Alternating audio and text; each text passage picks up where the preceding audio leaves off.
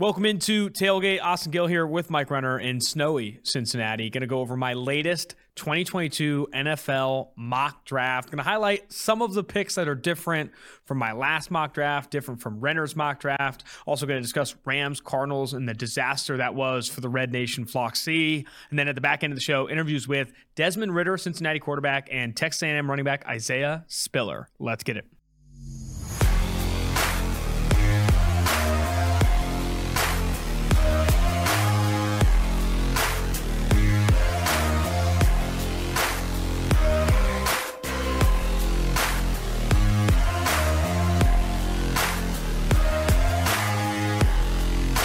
I had Isaiah Spiller the interview, which was fantastic, and I did not say Spiller. I hardly know her. I held it oh, in. I'm I held it you. in. You're growing up. no, those interviews are great though, Ridder and Spiller. But let's get to the catch and early buzz. Mike Mayock out as GM. What was hilarious is reports were coming out that the Raiders were interviewing head coaching candidates and GM candidates, and they haven't officially released or fired either Mike Mayock or Bisaccia. Then, like 10 minutes after some of the reports came out that they were interviewing some GM candidates, they say he's not going to come back. Mike Mayock's not going to come back, but they still haven't said that to Bisaccia. Hmm. Apparently, interviewing Bisaccia along with other head coaching candidates. But Mike Mayock officially out after, I think, what, three drafts with the Las Vegas Raiders 2018, no, 2019, 2020, and 2021. I think were the only three drafts that he had. The 2018 draft was Gruden and Gruden alone, where they took Kolton Miller. I have here the top 100 picks in the Mike Mayock era, starting with that first draft he had oh, in Las Oh, don't, Vegas. Don't, we don't. Do we have to read them? Uh, go ahead and read them. We have it's to. gonna. It's brutal. It's, It's tough. brutal. It's it hurts to see. Clelin Ferrell, number four overall player, who doesn't start for the team currently. Josh Jacobs, the starting running back, low value position at the back end of the first round. They also drafted Johnathan Abram, who has moved from safety to linebacker at low value position and still starts for this team technically. And Trayvon Mullen, who has missed a lot of his a lot of this past season due to injury, but probably the best pick out of all those guys from a from a value standpoint. Trayvon Mullen, when healthy, has been good.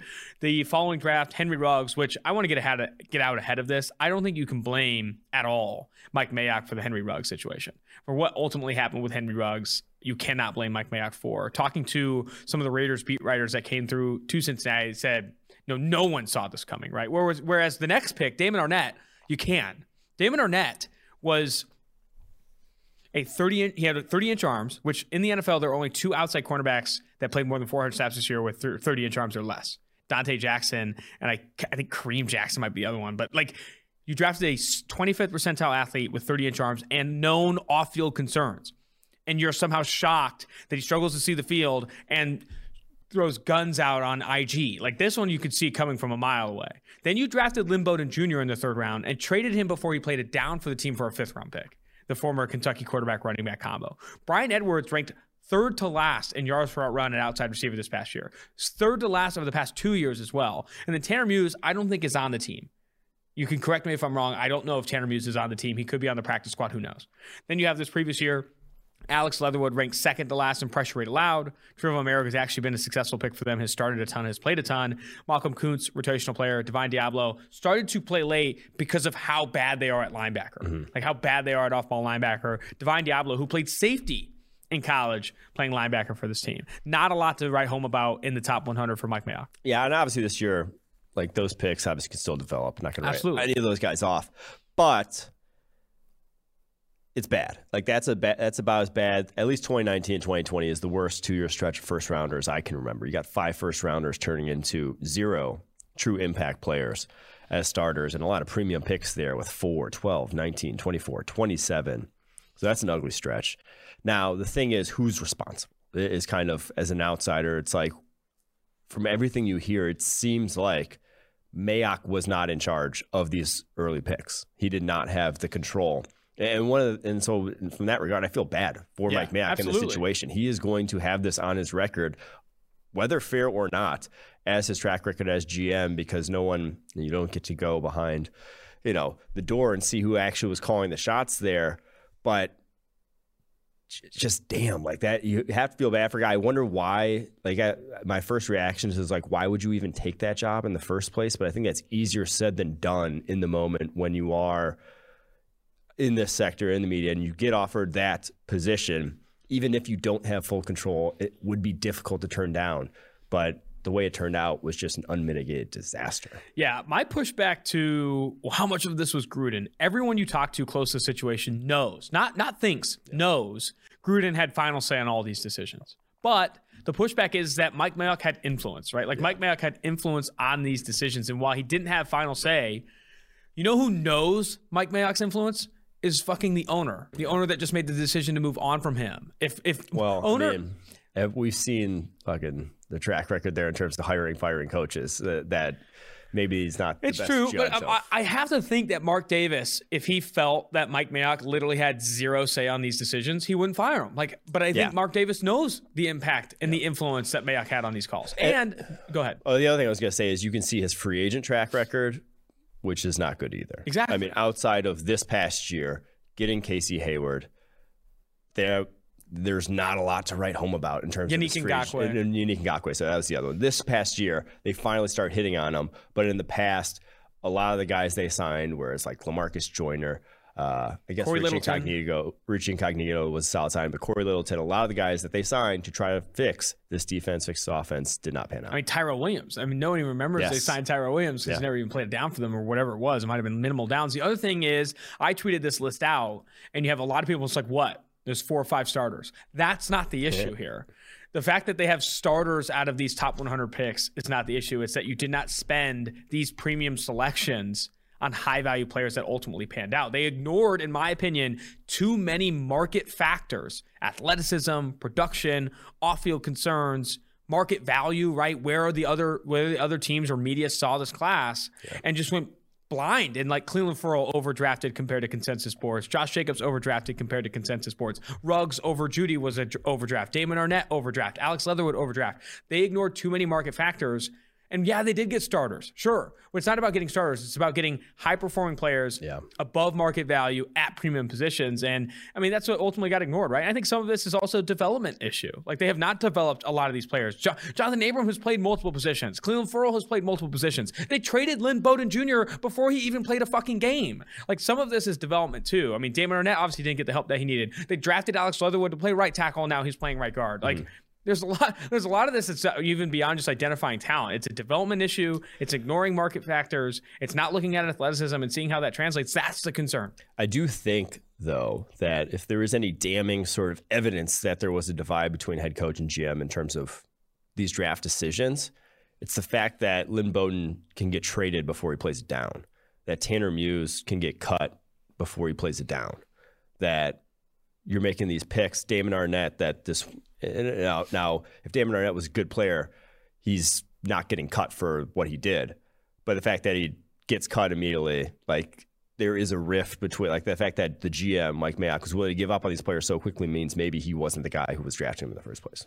Last comment I have on this, I don't want to beat a dead horse too much. And we're going to get into power ranking the open GM slots and talk about the opportunity the Raiders have with a new GM and likely a mm-hmm. new head coach. Last comment, and this comes from some of the feedback from that tweet, is like, what are you talking? You left off Maxx Crosby and Hunter Renfrow, which are players that he picked outside the top 100. Now, if your mom gives you $5 to run a lemonade stand, and you spend the $5 on dumpster fire, but you find on the ground some gems here. You find on the ground some sugar and some cups or whatever for the lemonade stand. That's great. But you need to take advantage of the premium capital that you have. That's yeah. how the best GMs move forward. It's not about finding gems and just setting fire to your, to your first five picks. Yeah. You need to hit on those players so you can get actual premium players. Like it's not, it's so, un, you know, it's obviously positive that they identified Crosby and identified Renfrow and developed them into core contributors, captains on this team. But the fact that they've mismanaged the premium capital that they were given, that's the bigger issue. Yeah, it's like Seattle finding Richard Sherman in the fifth. That put them into a Super Bowl contender getting a guy like that in the fifth because they hit on Bobby Wagner early. They hit on Earl Thomas early. They hit on Russell Okung early. Yeah. They hit on Russell Wilson earlier. But then you get that piece, that's how you get the window that the Seattle Seahawks had. They hit on guys like Maxx Crosby, uh, Hunter Renfrow later on in the drafts. That should have been the thing that pushes you over the top, the icing on the cake that makes you into this contender because exactly. you should have been hitting at least singles and doubles with those top 100 picks, and they struck out far too many times. Uh, let's get to Cardinals Rams. Cardinals Rams played last night. I don't know if the Cardinals rank the GM jobs now. Oh, we don't want to talk Cardinals Rams yet? Oh, we talk Cardinals Rams. All right, whatever. I kind of feeling Cardinals Rams. Cardinals Rams is the next thing I had on my list, even though Renner hates it. But Cardinals Rams, Red Nation, Flock Nation. You know the two teams that I faded and I had fans out my on my ass upset. Colts and Cardinals both win zero playoff games this year, and it's an unfortunate it scene. It's an unfortunate scene for Flock Nation. It's an unfortunate scene for Colt Nation. Um, but they just didn't show up, man. The offense had negative four yards through the first like 20 minutes of that game. Mistake after mistake. Offense came out flat. Couldn't create any positive plays. Chased negative plays. Errors on Murray's part. Errors on Cliff Kingsbury's part. And ultimately dug themselves into such a big hole in the first 20 minutes of that game that they were never coming back. And you know the immediate immediate reaction for me was how does Cliff Kingsbury and these Cardinals led and his led teams continue to fall off towards the back half of seasons? And I know he's improved from a total wins perspective each of his years, but like why does this continue to happen for Arizona? And at some point, someone is to blame. And at some point, you do have too much talent to fail as consistently as they have. Is that an overreaction? Should there be some some decisions made about Cliff Kingsbury or Kyler Murray, some of the top people here, or is it just nope? You know, we got closer. Every year we get closer. We're going to add some more talent. We're going to get there. I'm not moving on from Cliff Kingsbury. I think resetting at this point could do you more harm than good. Uh, with Kyler Murray, where he is at in his development, but I'm who I'm looking at, and like more of the problem here is that this still was a team that, like I said, very much was overachieving. Like they're overachieving because they don't have a lot of good draft picks. Like we talk about, how do you win Super Bowls? You have guys who you're paying less money than what they're worth. You have guys who are good on rookie deals. They have the Holy Grail. They have Kyler Murray, MVP candidate, on a rookie deal. That is what every single GM is looking for. And they can supplant it with no other cheap talent. They've not done anything to surround him with cheap talent. And the offense goes in the tank when you lose DeAndre Hopkins, your best wide receiver. And obviously, we could have that conversation about how important playmakers are. They're super important. You look at I mean, last year with the Bucs win the Super Bowl with all the wide receiving talent they have. That is what separates these offenses in today's day and age in the NFL. So that cannot be understated. They lost DeAndre Hopkins, but also like they've thrown some draft capital at wide receivers and missed a lot. This just the draft history from Steve Keim is why your overachieving season still doesn't win a division and still doesn't win a playoff game, despite, like I said, having what we've called the code. The rookie deal, QB, playing at an elite level, should give you a Super Bowl caliber chance. But it is not the case right now with Arizona. And I think that kind of draws a magnifying glass to the bigger issue, right? And I think it's going to be a perfect transition to power ranking the GM jobs, which I know you're excited to do. But Steve Keim, I was looking at his track record in the NFL before this because I feel like he has got such a long leash in Arizona. He has worked exclusively for the Arizona Cardinals since 1999. Started as a regional scout and worked all the way up to GM in 2013 and has now been there, the GM since 2013. Despite what has been a mixed bag, and I think that's putting it positively, of top 50 picks in that tenure. Starting in 2013, Jonathan Cooper, Kevin Minter, then Deone Bucannon, then DJ Humphries, then Robert Nkemdiche first top 50 picks he had. Haason Reddick, Budda Baker. Budda Baker has obviously been a hit. Reddick does no longer play for the team. Josh Rosen, Christian Kirk, which I don't think either exceeded expectations. Kirk is still on the team. Kyler Murray, Byron Murphy, where you don't get Kyler Murray as Steve Keim unless you draft Josh Rosen the year before, right? Like that's the only that's the you can yeah. you know, call that a hit for Steve Keim. He had the number one overall pick, and the, the best player in that draft was obvious. And the only reason he had the number one overall pick was because of decisions in previous years. Then Isaiah Simmons, Zaven Collins, Rondale Moore, where the jury is obviously still out on those top 50 picks. But Steve Keim, in my opinion, over the past since 2013, mixed bag, I think, is putting it positively. He's done a very poor job I, I mean, at building a playoff competitive roster outside of Kyler Murray.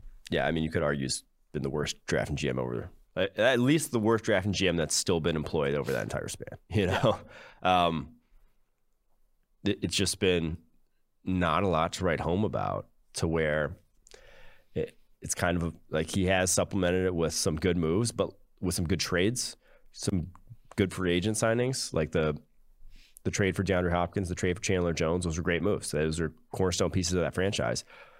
But his draft track record, like the amount of like picks where you're like that was a good above and beyond pick of where you expected to get that spot, and you can't even like really give him credit for the Kyler Murray move because, like you said, drafting Josh Rosen is what got him there. And then once they had number one overall pick, everyone and their mother would have drafted Kyler Murray. So it's not like there was some insight that he had. It's like everyone could see Kyler Murray was that dude coming out of Oklahoma. So yeah, uh, um, it it pays to be. It's a relationship business, and I think that's a big factor of him. Steve Keim obviously right. You don't work from 1999 to 2022 with the same organization unless yeah. you are obviously tight knit with ownership there. Let's talk a little bit about the Rams. Matthew Stafford wins his first playoff game in his career. They come out firing. Odell Beckham Jr. with an 89.9 PFF grade in this one. Offensive line played well. Cam Akers. Cam Akers should win comeback player of the year. He came back in the same season. No, I'm just but, kidding. I'm just kidding. But still, yes. but still, it was absolutely. I mean, J.J. Watt did too. But that was absurd that Cam torn Achilles, torn Achilles, torn Achilles to come back, and he looked yeah. good. Like he was not just back; he looked good. Yeah, that was impressive. That was that I can't believe like that. I want to know his doctor if I ever tear my Achilles. Fair, you know, I need. I feel like I'm at the age where I'm at high risk if I'm playing in a basketball league like I do. Um, that's that's something that lives in the back of my mind because that's just like a fluke. You can't really control it. You're just like it just pops out of the blue. So, but to be back, uh, but that's one that's usually like nine months, you know, and for him to come back, it's kind of insane. This game though was about their defense. Uh, uh, the defense was really giving Kyler fits.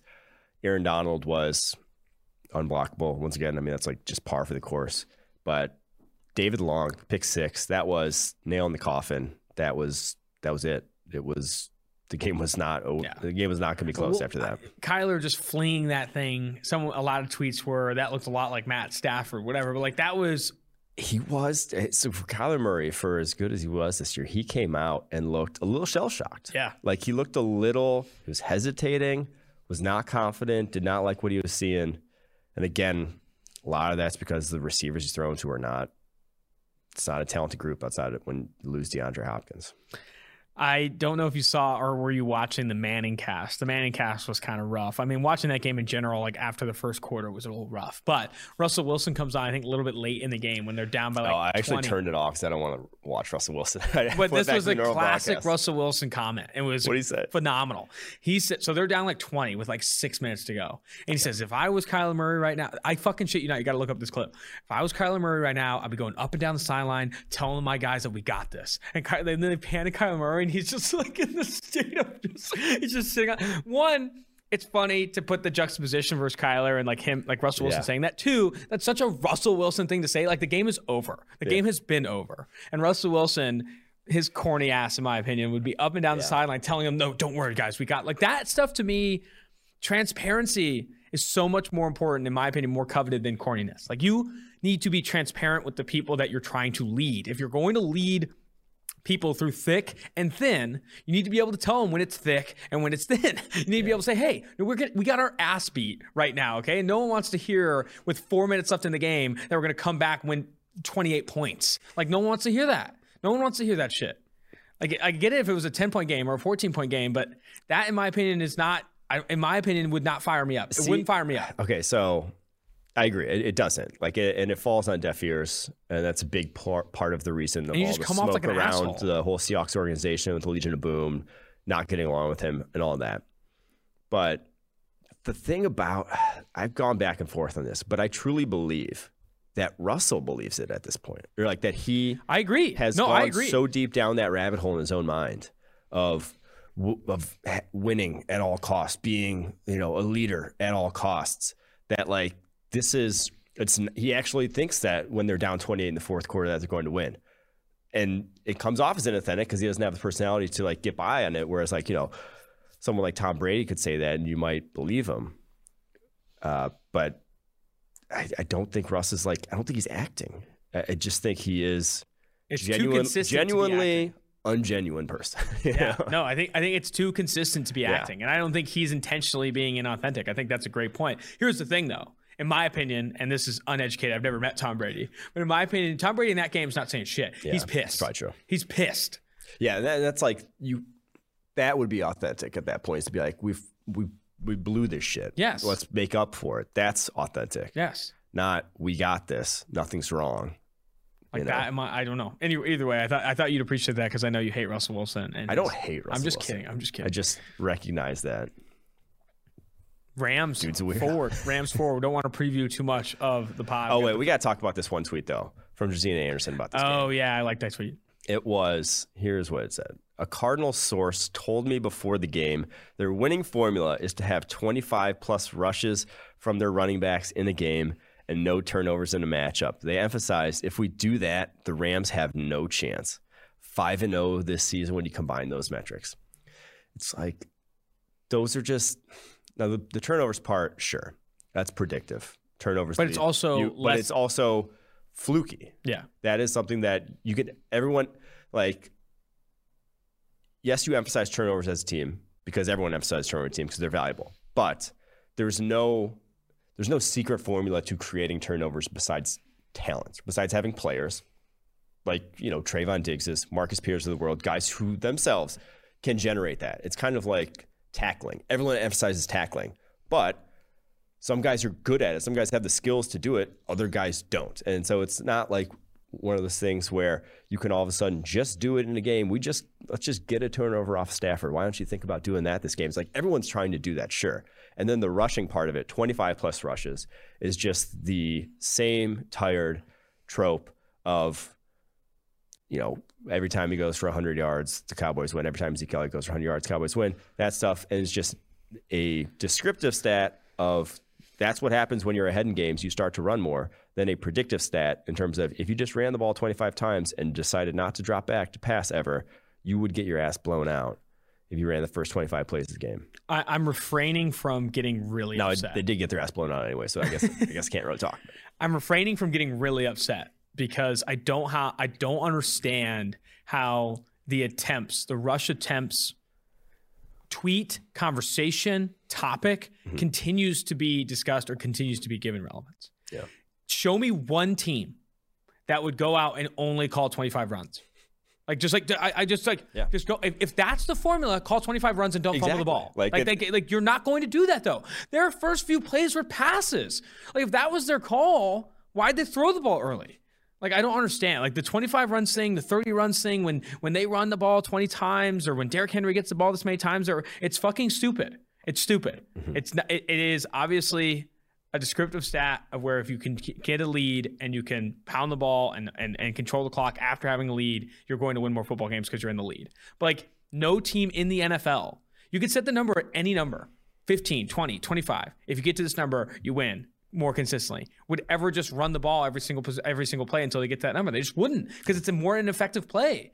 It's a simple. I I remember talking to Chris Collinsworth in the office, and when we were talking, you know, running backs don't matter shit. And he's always interested in that and doesn't like often discuss like running back value on the broadcast. But his thing is, is when he's talking to other commentators or other people in his circles, and they they know that PFF is kind of in front was in front of or whatever the hell on this running backs don't matter movement, whatever running the football is ineffective. He's like the simplest thing I would explain to people is that yards per carry is always less than yards per attempt.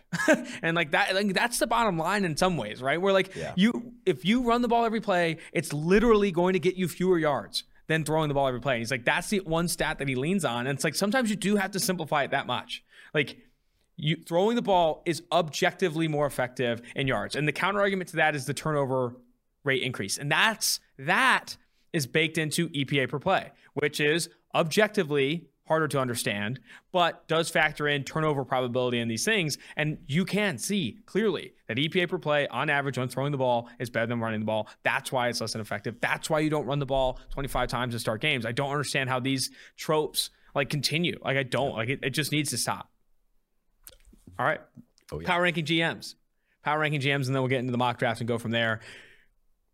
The only GM spots open right now, Steve Keim's since 1999, he'll still be there, are Bears, Raiders, Giants, Vikings. And you have your power rankings listed here in that order. Bears, number one, with the opening there.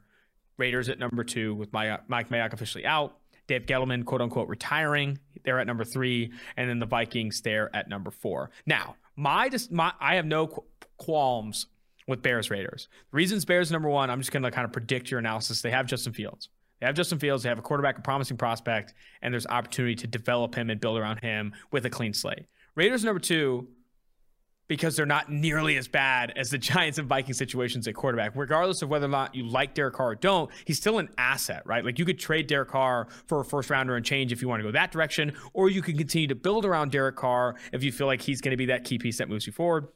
My my argument is that I think the Vikings should be ahead of the Giants. And here's my reason why. One, Daniel Jones stinks. Like does not have the trade value of a Derek Carr, and he has not developed and he's not played well. You have a question mark, if not a sad face at quarterback to use an emoji. And two, I just don't know. This Giants team is bottom five in cap space in 2022. They have a lot of bad contracts. Like you'd have to go in and really reset to put this Giants team back on track to winning a Super Bowl. And yeah, they had the number five and the number seven overall pick. I think that's a reason why you start to debate them ahead of the Vikings. But I think the current state of the roster and the quarterback question marks that they have, I'd rather have Minnesota, who I feel is in a much better position to compete in the playoffs and potentially go to a Super Bowl now. But I agree that maybe their long term prospects aren't as good as the Giants if they do reset.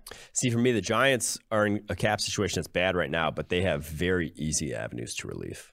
They have building blocks on rookie deals, a few more, in my opinion, than the Vikings have. Vikings, you got Justin Jefferson, you got Christian Darrisaw to hang your hat on. That's it. Now, you, now you can get picks back via trading Kirk Cousins, and I would go out. I would guess that this offseason they will be trading Kirk Cousins. Uh, if I had, you think? I think they will be trading Kirk Cousins because this is his last year of his deal in 2022, and if you keep him there, he's just going to hold. Uh, he's just going to hold you hostage. That's like he's just going to hold out for the most money. Literally, he's done it twice already. So don't. That, that's my guess of what you're going to have to navigate that situation. Which, when that's the case, also when there's only one year left, I'm not sure how much you're going to get back in terms of like total value back. You know, you can trade Carson Wentz for what you got because he's got four years left. That's only going to cost the Colts less than $30 million if he turned out to be good. So that would have been a steal if Carson Wentz looks like an MVP again. Kirk Cousins, if he looks like this, again, you're paying him $45 million this upcoming year and then $40 million for the foreseeable future after that. Like you're not getting any discount on Kirk Cousins. So I'm not sure what they get back from in a trade. The Giants, though, cut a lot of cap space, shed a lot. You're in a situation where – you have one year of Daniel Jones, but you're not tied to him as a GM um, and his future. If he stinks, they're not going to hold that against That's you. True. So that gives you some sort of wiggle room in terms of finding your own quarterback, which you have the fifth and seventh overall picks ready to find your own. So I, I think this just gives you a little more to work with. I'm not. We're we're splitting hairs though. These aren't great openings either of them. I mean, shit. Any of these four are all have their sort of this isn't like a blank canvas like you're walking in with the Jets a couple years ago, with the Jaguars last year, where it's like if you are a GM and you get one of these spots, you pretty much have carte blanche on how you want to run it.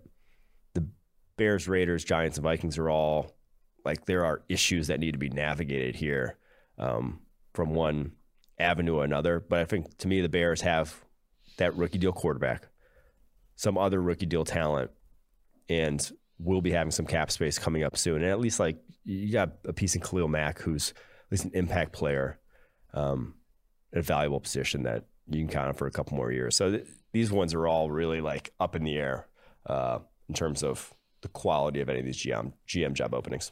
It is absolutely absurd that Kirk Cousins' contract, his cap hit this year in the last year of his deal is 45 mil. That is insane. $45 million the Vikings will have to pay Kirk Cousins this upcoming season.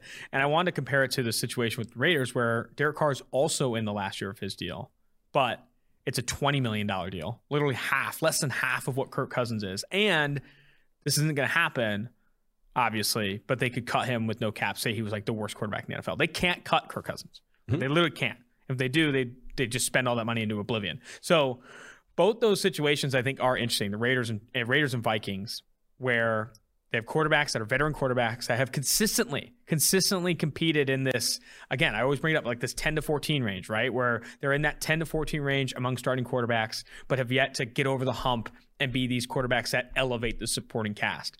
Do you commit to them on these next contracts? Like if you go into you go into Minnesota and you pay Kirk Cousins $45 million this year and then elect to sign him to another deal, like you say, he's going to hold you hostage. And I think Derek Carr would be in a similar boat. Like if you let Derek Carr play out the last season of his contract in Las Vegas and he plays even at the level he played this year, which was that 10 to 14 range, he's going to be asking for 35 million plus. Like just a fact. Like he's going to be asking for that much money in the NFL. So the GMs that do come in, I think the number one questions we were talking a little bit about, like what would be your interview question if you're interviewing a GM. Mm-hmm. First thing is like, what the fuck do we do at quarterback? You know, and if you, I would, I would make a lot of my decisions based on the actual detailed plan that one of these GMs has, and like addressing the quarterback position. So Raiders and Vikings have monster question marks. I agree that the Giants, and maybe I'll adjust my rankings to meet yours because they aren't pot committed you know, 20 millions of dollars committed to Daniel Jones. Um, maybe they are the third ranked team, but it's still an interesting situation. All those teams need some resets at one positions or another. Before we get into the mock draft here, I'm going to tell you who the leading sponsor, the presenting sponsor is of the Tailgate podcast. It's Manscaped. Cheers to 2022 and resolutions you can actually keep. How about having clean and shiny balls all year round? Our sponsors at Manscaped are here to save your balls this year and make the ball drop into 2022 the cleanest and sexiest ever. Set your first New Year's resolution with good intentions and join the 4 million men worldwide who trust Manscaped with our exclusive offer. Go to manscaped.com and use code PFF for 20% off plus free shipping. You can't go wrong to complete the set. We threw in the Shed travel bag and the anti chafing boxer briefs as a free gift to keep all goodies stored comfortably. Whether your resolution is to work out more or to travel new places, be sure to travel with Manscaped for our exclusive offer. Get 20% off and free shipping with code PFF at manscaped.com. That's 20% off plus free shipping with Manscaped at manscaped.com and code PFF. It's new year, no pubes in 2022 with Manscaped. My mock, my second mock of the of the season, of the year, of the calendar year. First mock of the off season. I want to go through every pick, discuss this in detail with the picks that I feel like have riled up the people the most. In the intro, though, I thought it was an, a spicy way to do the intro. I outlined by position where players went. So I had six edges, six corners, and six wide receivers all go in the first round. You can kind of see this on the screen here if you're watching on YouTube. Five offensive tackles, four quarterbacks. Those are the obviously the top of the position. Also, those are highly correlated with positional value. After that, only two linebackers, one safety, one interior offensive lineman, and one defensive interior, just to kind of give you, just shed some light on how I viewed this class and how people are going. I think the edge class is obviously very talented. At one went Aidan Hutchinson to the Jacksonville Jaguars. I think we've had this conversation a ton. We are team Aidan Hutchinson over Kayvon Thibodeaux, at least right now. Then at two, regardless, had them going Kayvon Thibodeaux of Oregon, the Detroit Lions. And then at three, this is probably the most chalky mock, right? The most chalky mock right now for the first three picks is either Aidan Hutchinson or Kayvon Thibodeaux, one and two, and then Evan Neal going to the Houston Texans at three. I think we're going to consistently see that. I did want to mention that the line has moved so much on Evan Neal going number one overall. He was plus 900 to go number one overall before week 18, and now plus 275 to go number one overall. So I do think that there is going to be a lot of discussion, especially after this freak show goes to the combine and blows it up for the Jacksonville Jaguars to not go edge, to not go Hutchinson or Thibodeaux, and actually grab Evan Neal, the offensive tackle. I didn't have that selection here in this mock draft. I don't think a lot of mock drafts have that right now. But don't be surprised, in my opinion, if Evan Neal does go first overall, because this guy is a rare breed and it does fill a pretty decent need for the Jacksonville Jaguars. I guess what's your reaction to that? Do you think you'll see more mocks like that too? Well, the odds wise, like a, a portion of that was that if Detroit ends up with the number one overall pick, they were not selecting Evan Neal. Yeah. Like flat out would not. That's a good point. So I, like that was still up in the air. That was still in a possibility until obviously after the season ended. So I think that's why you see the odds decreasing because for the Jaguars, even though I don't think they'll go tackle, you, you got you drafted tackle in top 50 picks last year. Um, and you have another top 50 pick at the right side at offensive tackle going to year four to where you have similar grades on guys. You get a guy who can see the football field and that would be an edge rusher over OT. Another chalky selection that we went into detail on a previous podcast that we're going to consistently mock, I assume, is the Jets grabbing Derek Stingley at number four overall. Jets fans don't want a cornerback. I get that. I, I think he will be the best player available at this spot. Now, that could change with All Star Bowls, Combine Pro Days, these different things, his injury status, all that. But for right now, I have Derek Stingley going to go in the Jets. Where I first want to really layer in some analysis is the five through six. I have the Giants at five, taking Ike Ekwonu, the NC State offensive tackle, also friend of the show. At six, I have the Carolina Panthers grabbing what some are calling a generational safety prospect in Kyle Hamilton at six. And then I have the Giants with their seventh round, or the, not seventh round, but the number seven overall pick, grabbing my guy, George Karlaftis of Purdue. Now, I have been on this podcast and talked a ton about if the Giants like a quarterback in this class, they should take one.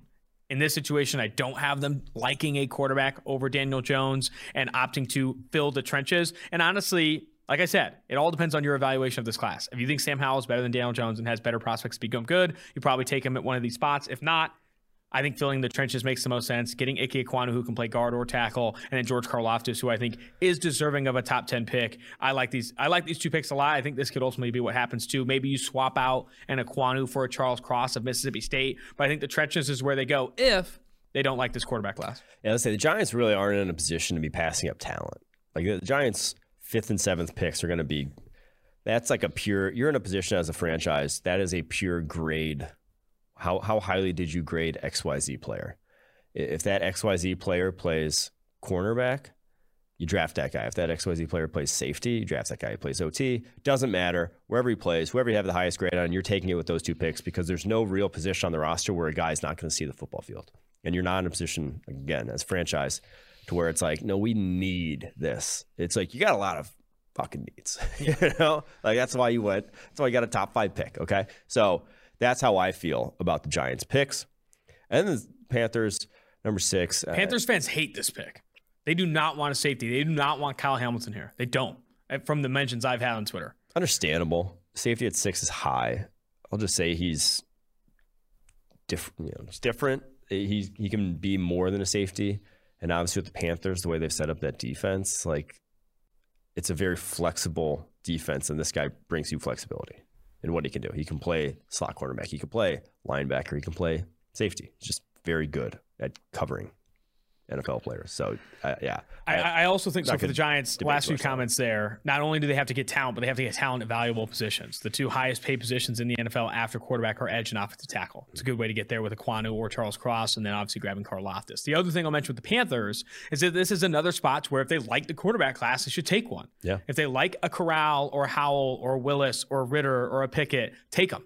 Like, don't don't improve elsewhere take them and improve at the most important position in football. I think a lot of assumptions have to be have to be baked in on do you like this quarterback class over your current selections and do you like them over some of like the blue chip talent that mm-hmm. could be available in the first I'd say 8 picks, right? Am I wrong to think about the class like that? First 8 picks are probably where a lot of this blue chip non-quarterback talent will be. After that, I mean comparing some of the quarterbacks to the type of non-quarterback talent you can get. I just feel like at that point, if you do have a need at quarterback, it starts to get easier to make that decision. In the first eight picks, you're going to be passing on some really talented non-quarterbacks. Whereas after the first eight picks, yeah. it's like, okay, if you have a quarterback need and you like one of these guys, you should probably swing that bat. Honestly, if I had to cut off where the blue chip demarcation is in this class, like guys I feel like I'd be floored if they got um they busted if they weren't like, you know, Pro Bowl caliber players sooner rather than later. Um, I think there'd be like four in this class. So obviously that Jets Giants at five. No reason with that one, but like Aidan Hutchinson, Kayvon Thibodeaux, Kyle Hamilton, Derek Stingley. That's it to me. Those are the top four players in the PFF draft board. After that, I love Evan Neal, but he's not prospect wise. He's not Penei Sewell. He's not. I would even put like Tristan Wirfs better than him a couple years back. Uh, so he's five on the PFF board, even going down to Karlaftis. I'm not putting him in that blue chip category. I, Tyler Linderbaum is for a, a center, though. Mm-hmm. You know, it's like, so I guess that's a little different. But so maybe the, maybe those five then. Maybe I'll throw Tyler Linderbaum in there as a blue chip prospect. That like, there's five in this class. Because I think that's another important part of the conversation, right? Like if you're going to go non-quarterback in the top 10 with an obvious need, an obvious need at quarterback, which I think you could say that for the Carolina Panthers. You could potentially say that for the New York Giants. You could say that for the Broncos at nine. You could say that football team at 11. If you're going to go non quarterback, that guy better be blue chip because yeah. it, it's just not like, you know, tier two non quarterback talent is not worth the potential upgrade you could have if one of these quarterbacks does pan out mm-hmm. according to or above expectation. Moving forward, beyond these picks, I want to read them, but spend some time on the Broncos, the first quarterback pick that comes off the board. At eight, I have Charles Cross of Mississippi State going to the Falcons. I know they've made investments in Kaleb McGary, Jake Matthews, but I think they have to get better at offensive tackle. It could be an opportunity to move on from Kaleb McGary. And I think Charles Cross is a top 10 player. I think Charles Cross will ultimately go in the top 10. Falcons could be a spot for him. Then, first quarterback off the board, PFF's new QB1, Sam Howell. Are you on board? I think I'm on board. Are you?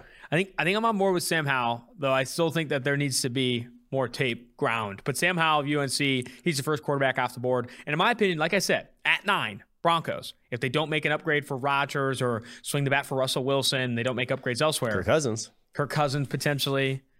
They need to take their favorite quarterback at this spot. They have to. You go into next year with the current situation they have and as talented of a roster as they have, I think it would be malpractice. Yeah. I mean, they have to, I think, have some regrets of last year, even though Patrick Surtain turned out great. You you could be looking at, I mean, so they have a lot of cap space. 47.6 million as it stands right now in 2022 because they have drafted well. Like they have young players who are talented and filled out that roster to a degree to where quarterback is the missing piece. If they can find one now, that's it. Can they find one? And with that much cap space, I am inclined to say they're probably going to do it via trade. They're going to be desperate to do it via trade because that's obviously when you can fit a guy under your cap, you, you go ahead and do it. You know, sure thing is always better than the risk, even if if they did, you know, use that nine overall pick on a Sam Howell, and he hits, and he turns out to be this guy, you're fuck. You're looking at a real Super Bowl window, even in the division they're in. At ten, I have the New York Jets going Drake London, who I think is my is trending to be my new wide receiver one. I'm a big fan of Drake London. Big fan of Drake London. Um, I think Drake London compared to Jameson Williams, especially with the injury, maybe you can you know that helps you split some of these hairs, right? I like his size. I think he's been one of my favorites to study in this draft class. I remember I tweeted out the tweet to save That's your likes on. What did I say? Should be in the wide receiver one conversation. But I also think for the Jets, I think it's a great get, right? I think they need, in mm-hmm. addition to Elijah Moore, to fit this offense with someone in who can be a 10, 12, 15 target type of receiver for Zach Wilson. I think Drake London fits that. I think that's one of my favorite picks of the top 10 from a fit and value perspective. Yeah, with Zach Wilson, how he plays, that would. They, they had no one, fucking not even close to what Drake London brings to the table. Uh, at 11, Matt Corral goes to the Washington football team. I think you're consistently going to see a quarterback mock to them at 11 because i do think this is where again like i think this has got to be so so much of the conversation in this draft class that's beyond the lazy analysis in my opinion at this point is that the quarterback class isn't good. I've seen that from everyone. Okay let's okay let's let's peel back a second layer to that. When does it start to get good? And in my opinion it is in this like at starting at like pick eight, nine, or 10. Like that's when it starts to get, okay, wait a second. These guys are better than an Ahmad Gardner or a Trent McDuffie or Kaiir Elam, Nakobe Dean, Devin Lloyd, these guys at other positions that maybe aren't in this tier of talent. It does make more sense to take a flyer on a quarterback when I have such an obvious need there. Yeah, it's again comes down to eval, but I, I will just say like kind of what I said about the top end of this class. You're not splitting between, you know, Matt Corral or Chase Young like you were a couple years ago. Exactly. You know, like at the number two overall pick when you pass on Tua when you pass on Herbert. You're splitting between Matt Corral or a guy who like himself might not make an impact on your football. Field. That's what more people need to understand, right? Like this yeah. take or on the quarterback class isn't that good. It's okay. Like how good is the second or third corner off the board, yeah. or how good is the second or third receiver off the board? Because that's when this class starts to get interesting. Because mm-hmm. you can have the QB1, QB2, QB3 in this class, in that same tier, you're going to get edge three, edge four, offensive tackle four, offensive tackle five. We need to bake in that, you know, and I think the other part of it too is that so many people think that if you take a quarterback in the first round, regardless of where you take them, you're committing four or five years and setting the franchise back. When is the last quarterback that was taken that, like, obviously set the franchise back? Like, obviously. It's Trubisky. Okay, yeah, Trubisky was a great one, but they traded up from three to two to get him. Yeah. You know, like they and he played okay as a rookie, right? Where they thought he was so good. I think Daniel Jones is a good example. But he was dramatically overdrafted. Some people had him valued as a third round pick and they picked him at six overall. Other examples where it hasn't happened, Josh Rosen for the Arizona Cardinals, where they immediately go for Kyler Murray. Mm-hmm. I mean, you have you have these examples where if you cut bait on a bad selection and in the following draft class or in that opportunity to get an upgrade QB, it isn't a four or five year mistake. Yeah. I think that's the bigger thing here. And, and I think it's just because when you draft that quarterback, it gets more press. You know? Yeah, yeah. That's the biggest that's the biggest reason. Dwayne Haskins goes 15th. Plays like shit, gets cut year two. That like that that's a stain on the GM's resume. Steve Keim drafts Zaven Collins, doesn't even start as a rookie. It's like No, one even knows. No one even knows. people, there are probably people who are Arizona Cardinals fans that feel like that pick has been good. Yeah. Whereas, whereas, and I, again, like not to shit on Zaven Collins, there's probably better examples could have used, but it's like 15, 16, 17, 18, 19, 20 picks. Those guys flush out of the league without a whimper a lot, mm-hmm. a lot more than you'd expect. Like the, the, the, all these guys are talking about pre-draft, but the learning curve is big, and not everyone makes it. A vast majority do not, and so when that's going to be the case, when that's likely the case, like I said, when you're not drafting those top top guys, why not quarterback position? Like mm-hmm. shit, like 2017, 10th overall pick, 12th overall pick, Mahomes, Sean Watson. Why not at that point? Because when you hit top end, so much more valuable. And there are quarterback prospects in this class, right? Everyone says it's a bad class that have tools, right? That have traits, that have physical attributes that you want to chase. Whereas the problems are more that they haven't either played quarterback all that well, don't have the experience, whatever. There's other issues outside of physical attributes and tools. You could see some of the high end on their tape. So I do think that we have to move past that the quarterback class is bad. And when we start picking in the 8 to 16 or 8 to 20 range, start to highly consider this quarterback class among teams that need quarterback. And um, I mean, I, I just think there are too many examples. And like, you have to go into it with this with this expectation as ownership. This is not a four year decision. This is a if he starts to look good and even shows Jalen Hurts levels of success early on in his career, we're willing to commit to him for another year. But this is not a four year, five year, make him the face of the franchise decision yeah. when we're selecting him in this 8 to 16, 8 to 20 range. Because guess what? I have the next pick after Corral at 11. You have Ahmad Gardner for the Minnesota Vikings at 12. That is not a four year, five year mistake, right? Like if Ahmad Gardner doesn't play well, you move on from him, just like the Vikings already did with Jeff Gladney. Like like you already you do that so quickly um, already with other picks in the first round. But anyway, mm-hmm. let's just keep moving forward. I don't want to harp on this one too much. I just think I'm just tired of hearing the quarterback class isn't good. Like why are we going quarterback? The quarterback class isn't good. It starts to get good in this eight to twenty range. I swear to God, it starts to get to good. It maybe isn't like number one. The number value two, proposition starts to yes. tip towards QB. Exactly, exactly. All right. Next pick I want to focus on is actually a few ways down. I think the rest of these picks are a little bit chalky, but I still will read them through. 12, Minnesota Vikings grab corner, Ahmad Gardner, who you've moved up your board since what was an impressive Alabama game. Cleveland Browns grab Garrett Wilson. I know a lot of Cleveland Browns fans from my mentions love that selection. They want to get better at receiver.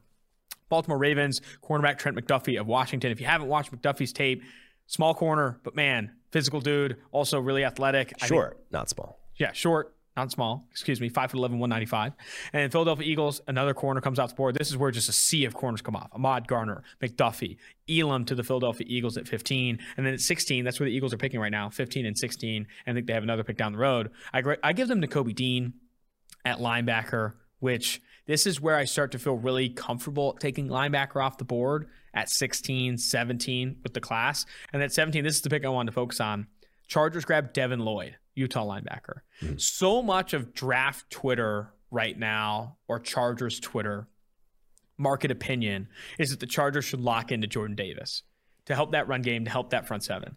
I am of the opinion that either Dean or Lloyd is a bigger improvement for that rushing attack and a bigger upgrade at linebacker than what Davis would be, and especially with how athletic and how impressive Lloyd and Dean have been in coverage as well and affecting the passing game, the blitzer, etc. So I'm of the opinion I would go Dean or Lloyd over Davis at 17, but I know that I'm I'm not I'm I'm probably near alone in that opinion compared to some of the other boards I've seen.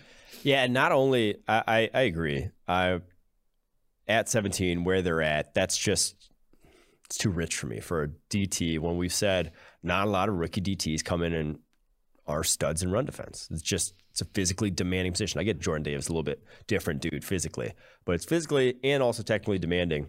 Go sign, go sign Akiem Hicks in free agency. You know, go go go sign two guys at DT in free agency. Like there are guys that can be upgrades right away. Go sign DJ Jones for the 49ers in free agency. Like go invest there, knowing giving you a little bit of a floor and then you can take maybe a bigger swing. You're a 17th overall pick. You can get like wide receiver two in this class, possibly.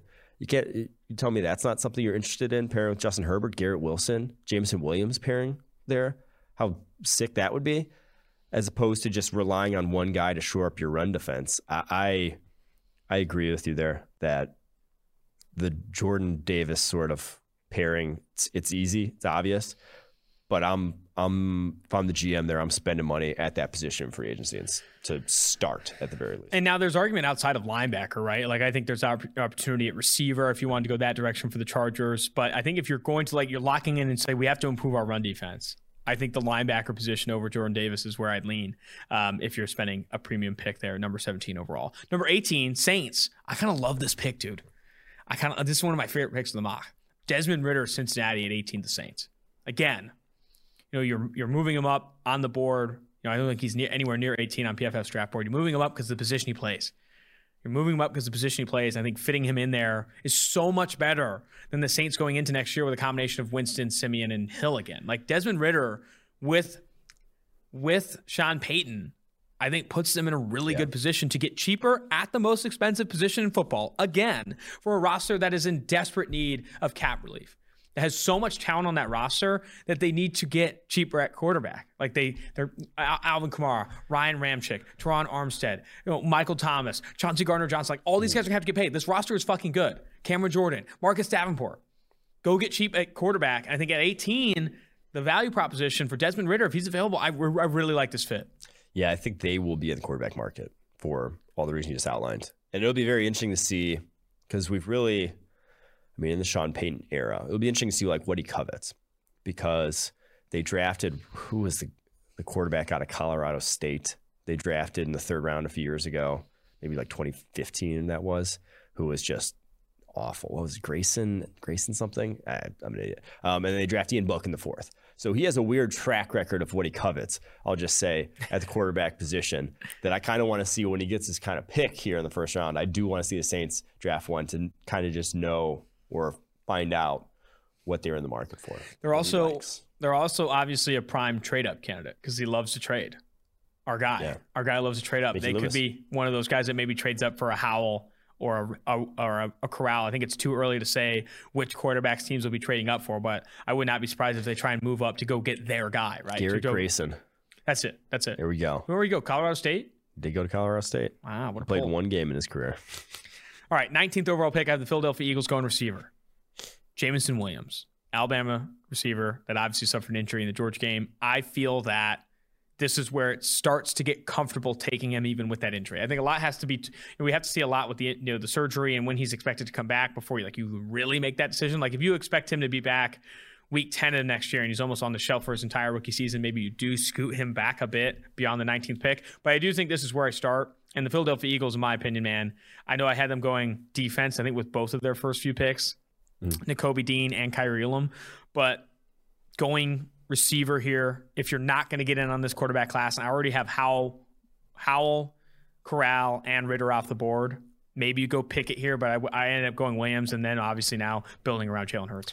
Yeah, Jameson Williams is sort of we got time to discuss or to to find out how serious that injury is going to be. Four months post surgery is is enough to where you kind of know where that guy's going to be in his rehab heading into next season. So that obviously is a TBD. But should he get a clean bill of health at draft time? Yeah, 19. I'd even go higher than 19 if I really wanted a receiver in this class. I'd be willing to take him top 15 somewhere. Top 15 for Jameson Williams. I like that. Maybe I thought I was maybe low on him. 20, this is probably the most consistently mocked thing in all mock drafts right now is the Pittsburgh quarterback going to Pittsburgh, especially after we know Big so Ben's fun. on his way out for the Pittsburgh Steelers. But I have them going there at 20. New, New England Patriots go receiver Treylon Burks. Some Patriots fans say Patriots don't know how to handle bigger receivers. I hate this pick. Like Patriots just like can't handle Treylon Burks. I like Treylon Burks, the New England Patriots. Raiders grab a receiver as well, Chris Olave. Cardinals. I want to have a conversation, Mike. This is the earliest, I think, going through this mock draft. I love Tyler Linderbaum. I know how much you love him as well. I know he's this blue chip player. The Cardinals, even with Rodney Hudson, I know, but he's getting a little bit older. There's probably an opportunity to start to move on from him as you move forward. This is the first part of the draft where I felt comfortable putting him off the board, only exclusively for positional value, right? Knowing that mm-hmm. these other, you know, other picks ahead of him, I'd rather be taking more premium positions. I mean, I, hell, I only have one defensive tackle and one interior offensive lineman in my first round, and it's because of the positional value component. Am I crazy to think Tyler Linderbaum should start to come off the board in the 20 range? Or is he so much better beyond his positional value that he should be considered this top 15, top 10 type of player? I could see if you're Baltimore at 14 taking Tyler Linderbaum. I could see Jets at 10 possibly taking Tyler Linderbaum. Not if you have like any sort of competent center though. I'm not sure I really would want to like it's not that massive an upgrade like I say positional value. And especially like when you're a team that needs like the Jets and you need weapons, like I think you want the weapons first versus the center. So yeah, I don't think it's crazy to say you would you don't value him that highly. That's like the running back conversation of yeah, guys, we can recognize the guy's good, but also that like you're passing on a higher ceiling by taking him still. Yeah. Number 24, Dallas Cowboys grab another corner. Andrew Booth, Clemson, Cincinnati Bengals. Offensive tackle that I do think that ultimately slips into the first round, especially after an impressive senior bowl. Bernhard Raimann of Central Michigan. 26, Dolphins grab offensive tackle Trevor Penning, another guy that with the All Star Bowl tour, they should be moving up boards. Buffalo Bills. This is the earliest I liked Jordan Davis as a pick. And in my last mock draft, I didn't have him in the first round, and I was getting clown memed into oblivion. Hmm. But Buffalo Bills taking Davis, I think, makes a lot of sense. If he's available at 27, I almost really like the value, right? Like Jordan Davis, I know won't be a, a huge factor as a pass rusher. There is some concern about how many snaps can he play in a single season. But putting him in this defense that's already high performing, that's already you know first in the NFL in EPA per play allowed, and having him on the interior with the investments they've made along the edge and Greg Rousseau, AJ Epenesa, having these guys, I think Davis to Buffalo at 27 is one of my favorite. In addition to the Ridder to the Saints picks, uh, one of my favorite picks in this mock. They'd be building an all time off the bus D line too. Yes, that's what I'm saying. You know, with him, Gregory Rousseau, Epenesa and AJ Oliver. Epenesa, and Oliver, Carlos Basham. Let's go. I mean, those are that's that's like a it's a basketball team hopping off. Plus, with as much too high as they want to play, and as much Yeah. too high as everyone wants to play in the NFL these days, getting guys that can two gap, two gap down low is awesome. And they already have depth there, like Harrison Phillips, Star Lotulelei, Ed Oliver. You bring in this guy. I mean, they've they they have taken a we're going to send the kitchen sink approach at drafting defensive linemen. I mean, they drafted Rousseau and Boogie Basham in the first and second round. Epenesa was a second round pick. Ed Oliver was a first round pick. They still have Jerry Hughes. Like, I think this is one I'm going to consistently mock, man. Even though some Bills fans are like, we don't need another defensive lineman. We don't need another defensive lineman. I like continuing to invest there. I think Davis, the value starts to make sense at 27. After that, cheat or I have this. This one, no one, no one actually caught this. But I had the Lions grabbing Aidan Hutchinson and David Ojabo. Am I insane to pair the Michigan duo back at in Detroit? My re- my thought there is like, yeah, double dipping at edge. Maybe you don't have to. I don't need to keep on going on my rant that it's a premium position. It makes a lot of money. But like Trey Flowers probably isn't coming back next year. And when you look at the other pass rushing talent that they have, they've invested a third round pick in Julian Okwara. Charles Harris was signed off the, you know, the, they have Austin Bryant, Curtis Bolton. Like there is not a lot of edge pass rushing talent on this football team. Why not? If given the opportunity, I if just Jabo falls this disag- fall. I disagree that there's not a lot of edge rushing talent in that football team. I mean, obviously, I think they're going to cut Trey Flowers, but you have the Okwara brothers and likely inside path to re-signing Charles Harris. You like that? You like that trio? I mean, he's not going to see the field. Like Julian Okwara looked good this year. Obviously, Romeo Okwara looked good the last year and a half before he got hurt this year. So, I, I don't. That's just too many. I mean, like I, don't, I just don't see guys seeing. You're you're putting good players on the bench at that point. Fair enough. Fair enough. I kind of liked it. Fair enough. Kansas City Chiefs edge Jermaine Johnson of Florida State. I got the Bucs taking cornerback Roger McCreary of Auburn at 30.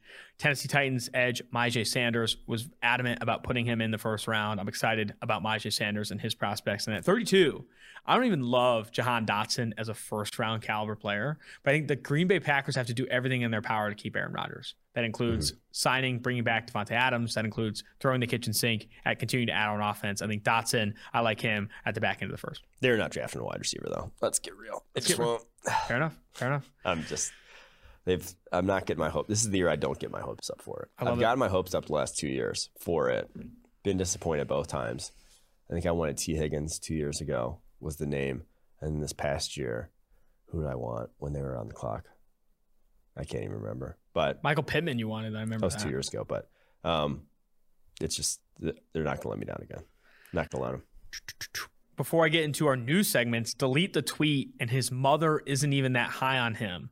Couple proud sponsors of the Tailgate Podcast, DraftKings. We're up, we're on to the divisional round of the NFL playoffs, and DraftKings Sportsbook is an official sports betting partner of the NFL. Is celebrating with huge odds boosts for new customers, counting down the Super Bowl for 56. New customers can bet just fifty dollars, fifty six to 1 odds on any NFL team. Bet just $5 and get 280 in free bets if your team wins. If Sportsbook isn't available in your state yet, you can still get in on the action in the divisional round. Everyone can play for huge cash prizes with DraftKings Daily Fantasy Football Contest. Download the DraftKings Sportsbook app now. Use promo code PFF and get 56 to 1 odds on any NFL team. Bet $5 and win 280 in free bets if your team wins. That's promo code PFF, 56 to 1 odds at DraftKings Sportsbook, an official sports betting partner of the NFL. Must be 21 years or older, New Jersey, Indiana, or Pennsylvania only. New customers only. Minimum $5 deposit, $1 wager required. One more customer restrictions apply. See DraftKings.com slash sportsbook for details. Gambling problem code 1-800-GAMBLER. You introduced these segments. Uh, You you brought these segments to my attention. Please introduce them, and then let's get into these. Yes, since obviously the regular season's over, watch Wednesdays are a thing of the past. Don't have, you know, bus watches to inform upon each week. So this one's delete the tweet. Um, it's a it's a close corollary to the uh, whiff watch, but it is tweets from the past, draft takes from the past, and we're gonna have one each week that we wish we could delete, but we're not bitches and we're not gonna do that. Mm-hmm. I only delete tweets I make after I'm like hammered, um, and Every they were, night. they were obviously regrettable. Um, but these are ones that are draft takes we would like back, and I will start with mine that came from 2018, April 16th, in reply to John Ledyard. Try to guess who I'm talking about with this one. Oh, it's up on the screen there if you watch on YouTube, but don't look at the screen. Man, watching his tape, I wasn't sure what I was supposed to like. Do you have any guess who that's from, or do you? you see I already seen it. Ah. So it's Darius Leonard. Darius Leonard, the now Colts linebacker. Um, yeah. So uh, hand, I will say this: make a big excuse for myself. Big excuse, guy. I, did not get all 22 of Darius Leonard. You I didn't? had a few games of TV copy, so that's uh, that. Just that's why. That's what I'm going to hang my hat on. But no, I just I didn't see a high end athlete, and on his tape at South Carolina State, he just like he he didn't he just looked like a safety playing linebacker. And that was shit, my shitty take on Darius Leonard, who then literally from day one comes in as one of the best linebackers in the NFL. I think he was the highest graded box player in the NFL this year. Yeah. Any of any player with snaps in the box. So you hate to see that. My delete tweet is probably worse. Uh, if you look on Twitter from PFF Austin Gayle and type in Reagor, I was a big Reagor guy. I like Jalen Reagor coming out of TCU. One of the tweets that I highlighted here was Reagor is one of several first round receiver prospects in this class I like or I love New Orleans as a fit and him in the NFL. My NFL player comparison, I rocked up Ted Ginn Jr. with better ball skills. One, player comparisons where you add like that many fucking core, you know, adjectives in addition, you look like an idiot. He's like Ted Ginn with this different and this different and this different. You look like a moron, like a literal moron. Two, there's so many Reagor tweets. I'm like, this mm. guy's gonna be good. Yeah. And I was just a moron. I mean, he has not been good. He has just flat out not been good in the NFL. Struggled to create separation. And I think the first real time we should have dropped him down the board, Mike, and we should have had a conversation Combine. about it is the combine. Yeah. Straight line speed was okay, like or solid, and he had a really good vertical. Like the explosiveness was there, but his short shuttle three cone was a disaster. I think he decided to not run one of them after running the other. Like one, he ran a short shuttle and then didn't do a three cone, or ran a three cone and didn't do a short shuttle because they were so fucking bad. And now, some people at that time were comparing him to a tiny DK Metcalf, and that's kind of what he's been, right? Like a t- he's a tiny DK Metcalf, so he doesn't, and he's not nearly Which kind of takes away all the good parts about which TK exactly just takes away all the good parts about DK Metcalf. And uh, people are going to maybe respond to this and say like, "Oh, you're just going to base all your takes off the combine." Guess what? Guess what? I'm going to say it. Well, okay. Give me a Go second. ahead. here. Okay, go ahead. Guess what? In an in a league where the best athletes win, athleticism matters way more than you think. And some people want to say like underwear Olympics. Oh, watch them on the field. Blah blah blah blah blah. If you are you know below 20th percentile in some of these things that have obvious obvious correlations to NFL success, mm-hmm. it's a red flag. I don't care if it's underwear Olympics. I don't care about any of that. And that should have been a big enough red flag to at least reconsider like his first round prospects. At least reconsider, right? Go back to the tape and see him run the route tree. Go back to the tape and see him run the digs and, and these things that require stopping and slowing down. And if you do turn it back on, you do see so much of his success was running in a straight line. I will say, I mean, and he is still an elite explosive athlete. He had a 42 inch vertical Dumb. and Absurd. like an 11 7 broad. Like he, he is that. But it was so weird that he shows up to the combine and looked like he had put on like 10 pounds and like legitimately had from his listed weight at TCU. Like in his best season, he was listed at 190 at TCU. Comes to the combine, is 206 pounds. and runs slower than expected, testing the three cone shuttle worse than expected, to where I would like to see that dude get back to like 185. Like, I mean, with the type of player he is, you want to shed all that weight to get as fast as humanly possible with the type of game he has.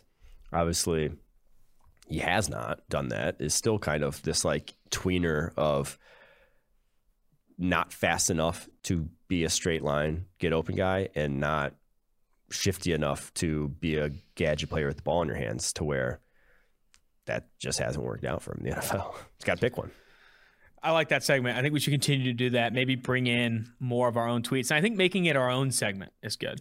Yes. I think the This other is- one I was going to potentially, Or you can do it. You, you can do if you want to send us your tweets, Yeah. your bad tweets that you've had in the past. That's a good one. Our listeners. I think Yep. listeners send in your bad tweets or comment, delete the tweet on any of our tweets. Yes. If you feel like If they you- stink, if you see a bad please one. do. One I will bring up, and you don't have to put this on the Do, screen. do a hashtag delete the tweet so we can find. We can click on find them. Last night, when the Cardinals had negative four yards, I was trying to think of a joke. Okay. and I tweeted out the Saints have four more yards than the Cardinals this postseason. My thought process being the Saints just missed the playoffs in the NFC. I was trying to attack a fan base that narrowly missed it. That tweet is ass. That was one of the worst tweets I've ever sent. It's like like early in the second quarter, no one even realizes the Cardinals have negative four yards. I ended up replying to it and saying this tweet fucking stinks because it was bad. That's a bad tweet. Save your likes. Don't like it. Don't retweet it. I'm sorry you need to have some awareness here. But I'm gonna, I'm excited for the segment moving forward. I'm going to continue to bring in a bunch of butt cheeks tweets that I have. But uh, I'm excited for that. All right, I just, I just, uh, even from looking back and finding, I remember that one vividly because it's been brought up a few times. But even just like looking back and going through, you know, April's past, and it's like, whoo, because like we don't know. It's like kind of the thing that going back and looking at your takes is very humbling and very much gives you the perspective of you can feel very sure about something that does not come to fruition. that's why you got to bring up the market factors, market evaluation, consensus boards, athleticism, all this stuff that's a, bit more objective than you turning on the South Carolina broadcast film, South Carolina State broadcast film, and be like, yeah, I don't see it. I will I mean, just that's say- just like that's just what it is, right? Like your take was not Yeah. purely formed, but largely formed in turning on South Carolina State broadcast film of a safety playing linebacker, and you're like, yeah, I don't see it. Now, there's a lot of other factors that you know pay into him obviously productive in the NFL. But something I will always say on this is that it behooves you, or that is so much better to be too low on a guy than too high on a guy. If you're saying that, I don't know who's a shitty linebacker, you're saying Stephen Anthony is Clemson. top five player in this class. That is way worse. Mm-hmm. Like your top 15 to 20 players on your board, players in the PFF board, better be fucking dunks. Yeah. You know? That is where you win as Jim. That's why the my opinion. Whiteside stuff and the Andy Isabella He was stuff. outside the top 20. Okay, Both okay, outside the top 20. okay, okay, okay, okay. But I feel way worse about guys I'm too high on in retrospect than guys where it's like you missed and we're too low. It's because the opportunity cost, you can still draft a good player. Yeah. Say you didn't no, draft, that's a good point. you know. That's a good point. I think you'd much rather be too low on a guy and miss out on that opportunity than like up. You'd be like Clelin Ferrell's a top three player. Exactly. You know, you don't want to be like because That- that can set you back, set you back. and it'll have you missing up on guys that maybe you were not just not because the difference is like Clelin Ferrell at three, and then say you had like I'm they're not in the same class, whatever. But hmm. Clelin Ferrell at three, Nick Bosa at four, right? And you're like. Okay, you take Clelin Ferrell because he's head on your board, but you just missed out on Nick Bosa, who's Exactly. right there. Whereas if you had Clelin Ferrell at like 100, yeah, maybe you missed out on drafting him and he turns out to this big thing, but at least you didn't like overdraft a player ahead of him and stuff. But all right, last one. Introduce this new segment for us. Okay. I'm still looking for a name, but I think this one's his mother isn't even that high in him. And it goes back to the old thing I've always said about when you tweet that you like a guy, a prospect. I think he's, you know, high. Someone inevitably replies, Oh, he's number five on my board. So that they're higher on them I, than I, you I are. kind of have a name for this. okay. What do you got? So you know those people you run into at parties or like you just meet Oh, and they're yeah. story toppers? Story toppers. Yeah, I think prospect topper. Prospect Topper, I think, is pretty good. I hate those people, by the way. I sounds a remember little your buddy. sexual, but- You introduced me to some guy, and I was like, there was one time in high school where um, I had to like on a on a drive had to like sit in the trunk, and I, I wasn't even saying it to be like, yeah, I'm fucking badass, whatever. It was just like, oh yeah, there was one time I had to do it in the trunk, and this guy's like, yeah, one time I had to sit on the roof of a car for on the freeway for an hour, and I was like, dude. Can you go fuck yourself? like I wasn't even trying. What was that? This was a while ago. Remember Okay. your buddy Johnny? oh, okay. Yeah. that guy was, a story He topper, probably man. He was. Like you could it- say He anything. probably also wasn't joking. you could. I know he wasn't. But you could say anything, and you'd be like, "Yeah, I did that while on a unicycle, while juggling." It's like, okay, dude, calm the fuck down. Oh, anyway, prospect topper, give me it. And, and, one that like spurred this as an idea for the show was I was looking uh, for news if uh, Skyy Moore had declared for the draft, and the first thing I search, uh, first tweet that comes up was Kaleb Eleby. Guy, this guy says, "Have you checked out Western Michigan QB Kaleb Eleby?" Not sure if he comes out, but he's my QB two this year. Oh my god! And Skyy Moore is in my top ten wide receivers. This guy was higher on Kaleb Eleby. His name his is mother- Kaleb Eleby Stan. Yeah. Can you click on this profile, Quinn? That is a prospect topper of all prospect toppers. Tell me you went to Western Michigan without telling me you went to Western Michigan. I mean, this guy has Skyy Moore in his top 10 receivers and Kaleb Eleby is his QB2. Yeah. So he just went to Western Michigan. This is to highlight people who have prospect topped, but also to highlight someone that I'm super high on in this segment. And that would be Skyy Moore, the Western Michigan wide receiver. He is 43rd on the overall on the PFF draft board, 43rd overall on the PFF draft board that just dropped this week, and wide receiver seven. He's not in Mel Kiper's top 13 wide receivers because he lists a 10, a 10A, a 10B, and a 10C, which that's kind of cheating at that point. point and he's not even listed on Scouts Inc.'s board, which is uh, Todd McShay's basically thing. So Todd McShay hasn't even watched this dude, um, but he's a junior coming out of Western Michigan, led the NCAA in broken tackles this year. Checked in at 86th on the Bleacher Report board and wide receiver 14. So like he's on radars, but he ain't 43rd on anyone else board that I saw or wide receiver seven. So Skyy Moore is my his mother isn't even that high on him. That's my prospect topper of the week. Love it. Love it. I'm going to start looking for those out too. That's pretty sweet. Uh, one more sponsor before we get to the interviews with Desmond Ridder and Isaiah Spiller, Western Southern, proud sponsor of the Tailgate podcast.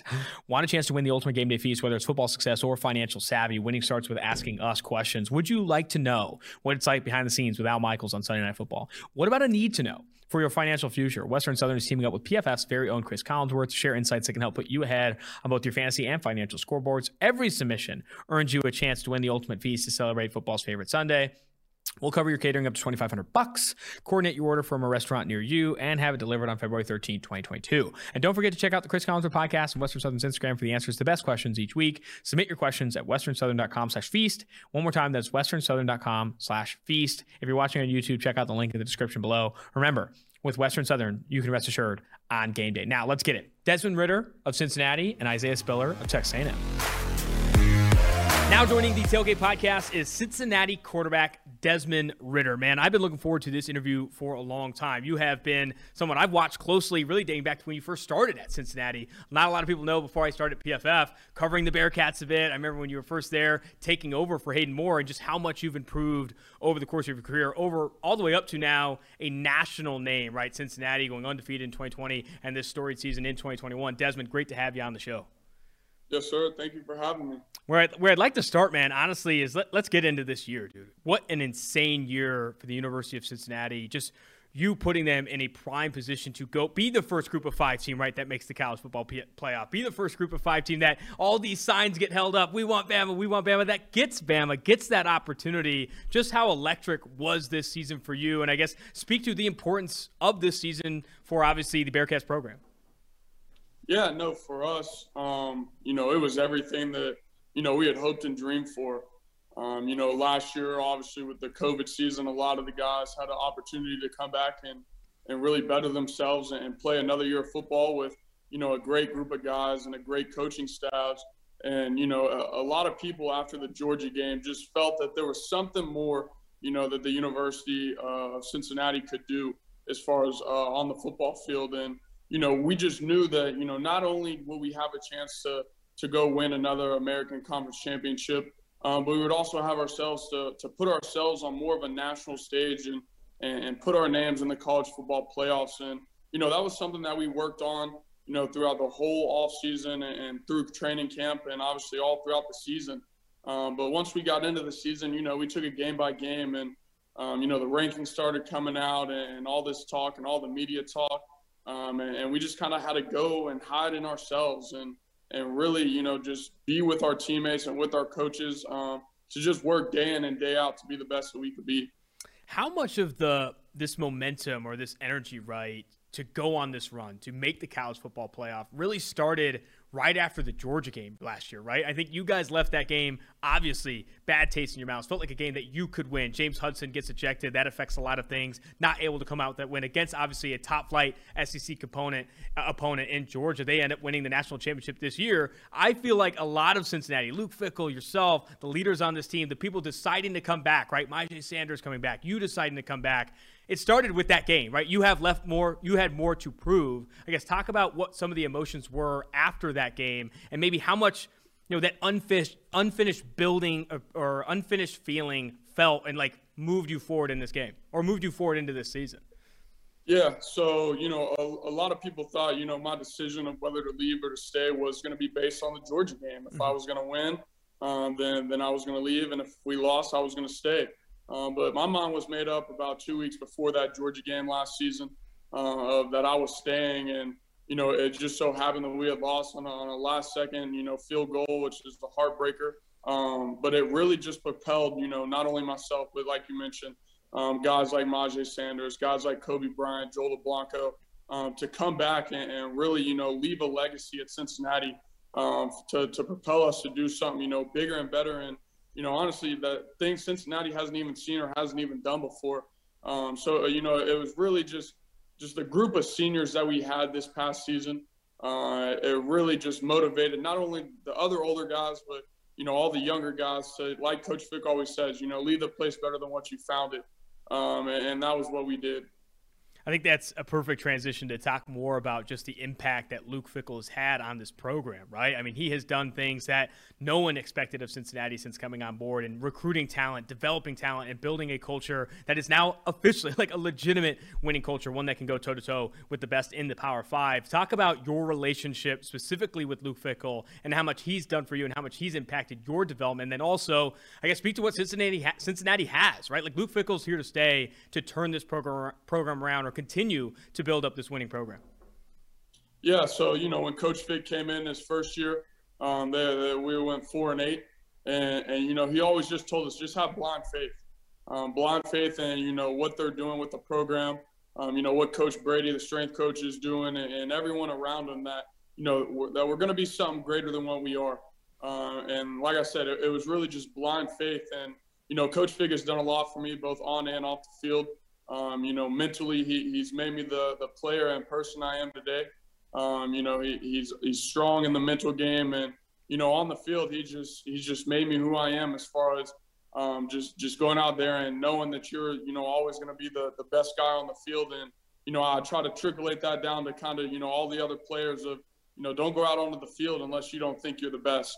Um, and, and, and that that culture and the, the toughness and tough and nasty is what we like to call it and the attitude that he instills in all of us.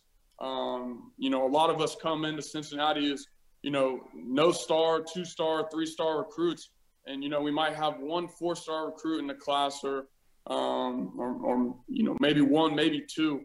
Um, so, you know, all of the guys that come there are really, you know, blue collar guys who are looking to prove themselves, um, who have a chip on their shoulder, who are, who are ready to play on a national level. Um, and then it just so happens to be that Cincinnati is also in you know, the, the American Athletic Conference, which is, you know, considered the group of five. Um, we, we don't use the, the term power five and group. We don't use that at Cincinnati um, because at the end of the day, when the ball goes down, football's football. Um, so really just, you know, Coach Vic just, you know, instilling in us that, you know, go out there and, and, take body blows and give body blows. Um, and it's really going to be the, the toughest person that lasts at the end. And it's made us who we are. I think that's something that's uh, in my opinion, been underrated about this turnaround, right? I think a lot of the focus is on guys like yourself, guys that are now, you know, these guys talked about as top 50, top 40 players in the draft. It's talent, it's talent he's developed, but like he has turned this culture around. How you guys approach games has changed so much. I mean, you bring up Brady, Brady Collins, the strength and conditioning uh, coach there. He's what he did with Darrick Forrest, the safety who's now in the NFL, going from what he was as a freshman to coming out, adding so much weight. Malik Vann, another player that's added so much weight. There is so much there that blind faith I think has led to again a lot of production at Cincinnati and a lot of improvement. Let's let's speak more to your improvement, right? Where do you feel going back to your 2018 season with Cincinnati, where you did have a lot of success early on? How much were where do you feel you've improved the most over the course of your career, all the way up to what obviously was a career year for both Cincinnati and yourself? Yeah, obviously, um, you know, you can look at the stats and you can look at all the on-field stuff. um, and see improvement there. Um, but really, for me, I feel like the biggest improvement for myself um, has came within preparation off the field. Um, being able to better myself in, in, the weekly study of the game plan, um, sitting up in the coach's office, being able to you know be, meet with them um, and understand the game plan and, and, really the what's and the whys of you know why we're doing this and you know why we're running this against a certain defense um, was one thing that really helped me out this season. That you know, you know, being a fifth year quarterback um, in college, um, you know, being a freshman, people say that the game comes at you fast and it, it, things are flying around you like crazy and you don't know what you're seeing. Um, and, and, now, obviously, the, the preparation had just made it slow down, you know, way much more. You know, the game had slowed down for me around year three. Um, and, and, now, you know, it, it was out there just like I was able to see everything before it was happening um, understanding, you know, what the defense was doing uh, against every single one of our plays. Um, so really, I would say my biggest improvement really came in, in preparation. I, I, want to talk a little bit about some of the other players on your team that are entering this draft class or that have uh, are held in high regard, right? Myjai Sanders, Ahmad Gardner, a sticky corner that, uh, you know, Coby Bryant, the the, um, the award winner for the best cornerback in college football. How much did that help you, right? You talk about the improvement you've made in your preparation, but going against Sanders, Bryant, Gardner, Dublanko, all all you know every week in practice had to have also helped you as well. Yeah, no, those are all great guys, and I, I know you mentioned Darrick Forrest earlier. Um, and you know, we had guys like James Wiggins. So you know, there's just been players throughout my entire career at Cincinnati um, that have gone on to play the next level, who have who have helped me propel who I am today. Um, going against top talent guys like Sauce, like Coby, um, and, and, then a lot of people sleep on you know Bryan Cook, um, who, who is a great safety as well. Um, you know, we just challenge each other every single day to be the best that we can be, because we know at the end of the day that you know, when we get out there on Saturdays, that the defense has to trust the offense, offense has to trust the defense, and we all have to trust the special teams. Um, so, you know, why not give the best look that you can get, you know, during those weeks of practice so that you know when you go out there on Saturdays, um, you can be able to play your best ball. Let's get a little bit into this pre draft process, right? You are entering a very hectic part of your football career, talking to a lot of draft prospects, interviews with teams, with media, working out. I know you're out there in California training for the Combine Pro Days. You also have the Senior Bowl coming up, right? A big opportunity to show yourself, you know, show out with some of the best quarterbacks in the country alongside some of the best quarterbacks in the country and also against some of the other best 2022 draft prospects. Let's start there. How excited are you to go down there in Mobile and go toe to toe with some of the best draft prospects in this class? And I guess guess what are you most looking forward to when you get down there? Yeah, first of all, you know, I'm just blessed to be in the, the opportunity and the position that I'm at right now. Um, just being out here, being able to train um, to, to lifelong dream and goal of mine to play in the NFL. So, you know, it's just a blessed opportunity that I have uh, that I have right now in front of me. Um, uh, but the Senior Bowl, you know, it's also another great opportunity to go out there and, you know, show my talents against every other top senior in the country. Um, and, and, it's going to be a great competition. You know, not only between um, the quarterbacks, but you know, between you know both teams and and all sides of the ball. But um, you know, I think one thing that I look forward to is just getting down there and you know meeting all the other guys and connecting with them and gelling and you know just showing all the the coaches and, and everyone that I think is is you know a hidden talent or whatever. But you know, just how quick I can gel with other people and other teammates and you know how easily it, it comes to be a leader you know, in this pre-draft process, you're going to be, you know, so much content comes out around the draft these days. Mock drafts, big boards, strengths, weaknesses, all this stuff. Everyone's going to be telling you what you do well and what you don't, and what round you should go in, all this stuff. But I would love to hear from you. What do you feel separates you in this quarterback class? What are, you know, some of the biggest strengths that the NFL team is going to get? Yeah, one um, preparation. Um, one is going to be prepared every single game, um, every single day to come in ready to work um, and, then one who's also going to lead a team, like I said, um, that that's not going to be a, a forced leader, one that can come in and, and you know take over a locker room in, in a great way. That's going to be a positivity to you know not only myself and the offense, but you know to the defense and special teams and everyone on the team. Um, I, I, feel like I'm a, a, great versatile quarterback who's going to be able to take care of the ball um, and make plays when plays are needed to be made and, and get the ball in the playmakers' hands Des, this has been awesome. I only have one more question for you. I'm not sure if you remember this. Mike Warren, former running back for Cincinnati. Remember, he was at a post-game press conference that I was covering, and there was some conversation about how much you guys were talking trash in that game. And whatever it was, Warren, you know, was a bit of a quiet guy, right? He brings up your name. He says, "Now, you know who talks the most trash is Desmond Ridder." How much do you plan to bring that to the NFL?" Uh, so you know, that was that was like my redshirt freshman year. Um, and, and, then in years past, you know, I've kind of chilled out a little bit. On oh, come Just, on! You know, uh, hey, I mean, it, it, comes out when it comes out, and you know, emotions get to you when you're out there on the field. Um, but you know, I've really learned to just kind of lock in and focus on the game, um, and kind of let the, the the rest play itself out. Um, you know, you, you always talk about here people that they play these you know crazy songs right before they go out to warm up and.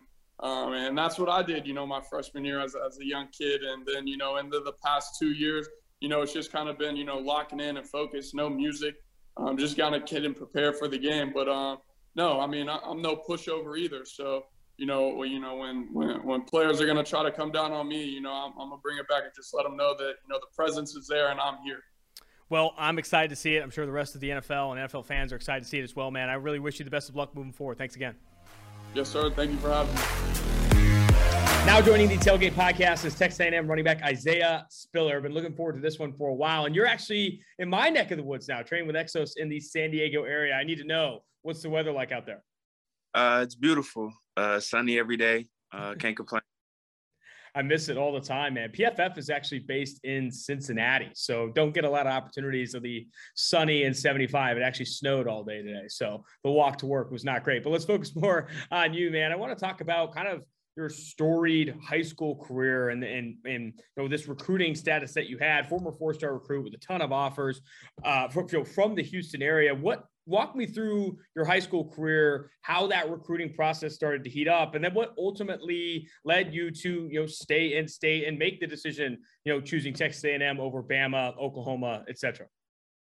Um, well, I was committed to Oklahoma for a minute, um, and uh, I just felt like at the time. Um, I wanted to further my options. Um, as a junior, I decommitted.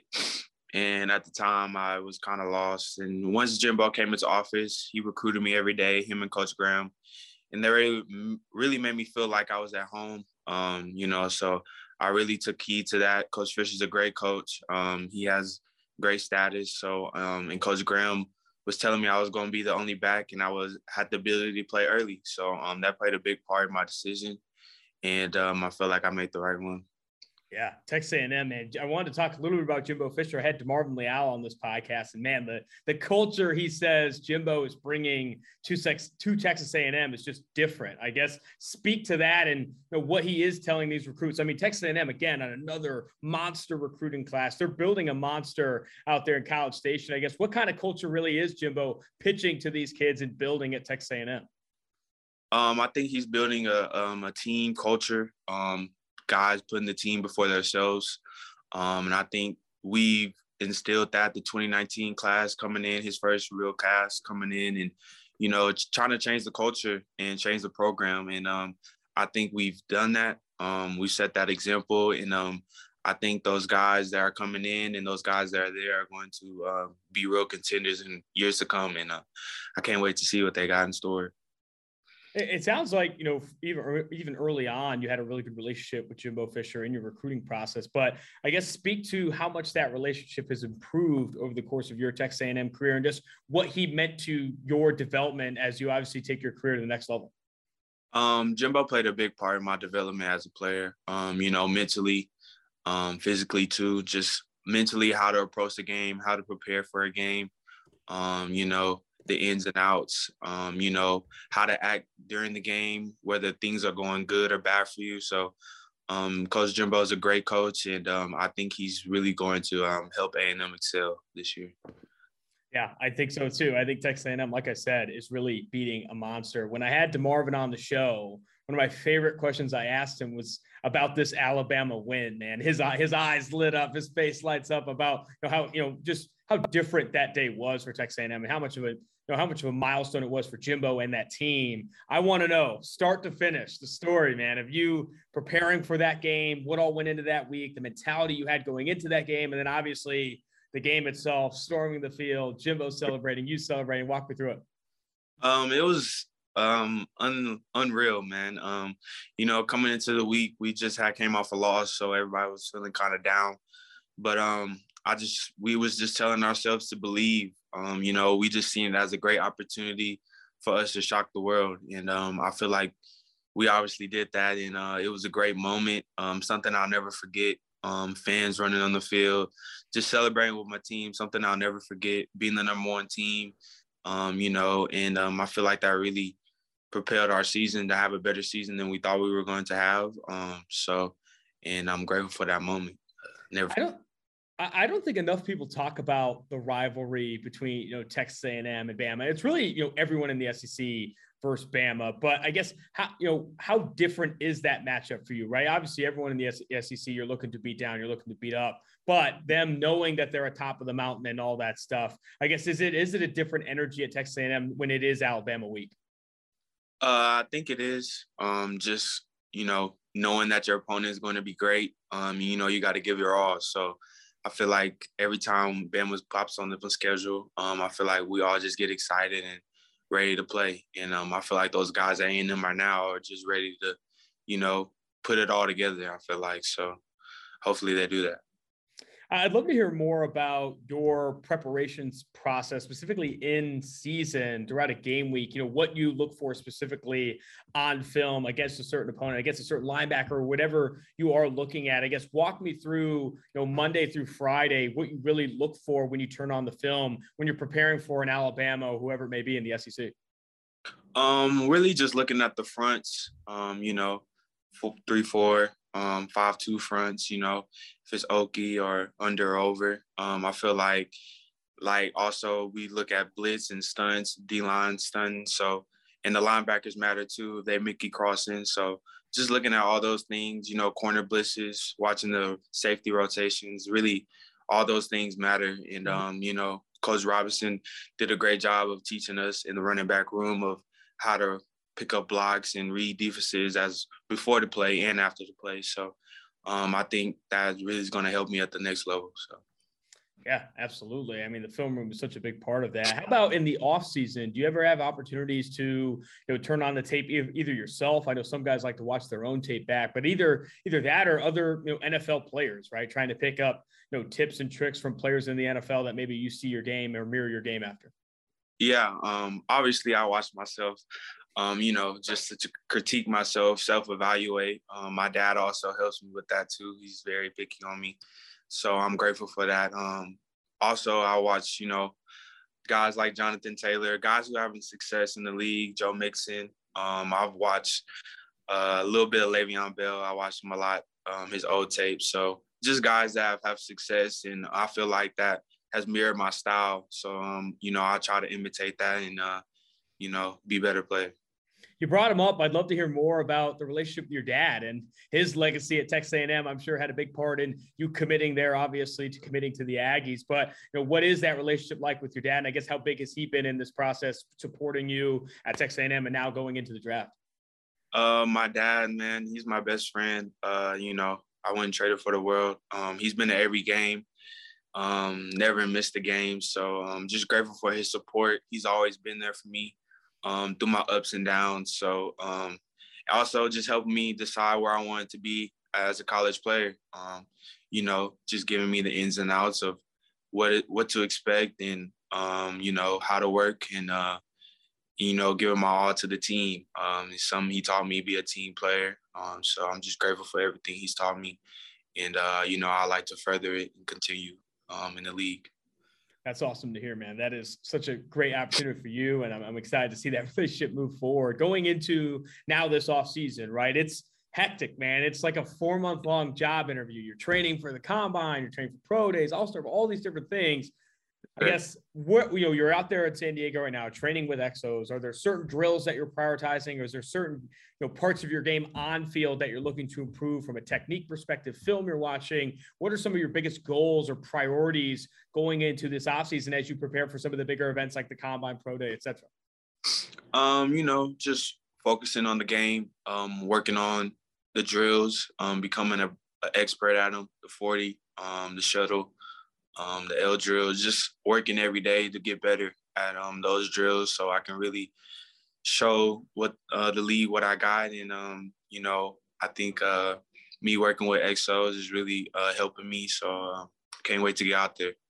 That's phenomenal, man. I think I got one more question for you and I'll let you go. In this process, you know, a big part of it too is these interviews, right? Interviewing with NFL teams, interviewing with scouts and doing these different things. Like one of my favorite questions, probably one you're going to hear a ton, is compare yourself to the strengths of this class, right? It's such a talented running back class. Breece Hall, Kenneth Walker. There are a ton of guys in there. Obviously, a lot of NFL teams are going to cover. I guess compare yourself to those running backs and why maybe you set yourself apart. Um, I think I set myself apart because I'm an all-around back. I think I could do it all: um, block, run, catch, and um, you know those other guys. They're great. Um, I've obviously watched them multiple times, so um, it's just gonna be fun. You know, competing against those guys. I'm a competitor, um, and you know I think that um, that really sets me apart. And um, I think I like to prove that and then talk about it um, than anything. So um, I just can't wait to get out there to prove um, why I should be number one. Isaiah, fantastic stuff. I really appreciate the time and I wish you the best of luck moving forward. Thank you. One, Desmond Ridder, fucking phenomenal. Love that guy. Two, I've had two Texas A&M guys on this pod, DeMarvin Leal and Isaiah Spiller. I just love asking him about that Bama game. Mm-hmm. Like, it takes them like an hour to get off the field. The the fans rushing and all that stuff. I mean, it's their, their faces light up for that man. you should have asked them about the twelfth man and the guy saying uh, laughing stock. I, I still don't think that's as popular as you make it seem. Like, is it that was, really? That video went viral for like days, and okay. it was an incredible. I just cannot fathom being in that crowd and taking that guy seriously in that. We moment. need to get that on the fun to read segment one of these days because it is an incredible piece. All right, until next time, Austin Gayle, Mike Renner, tailgate.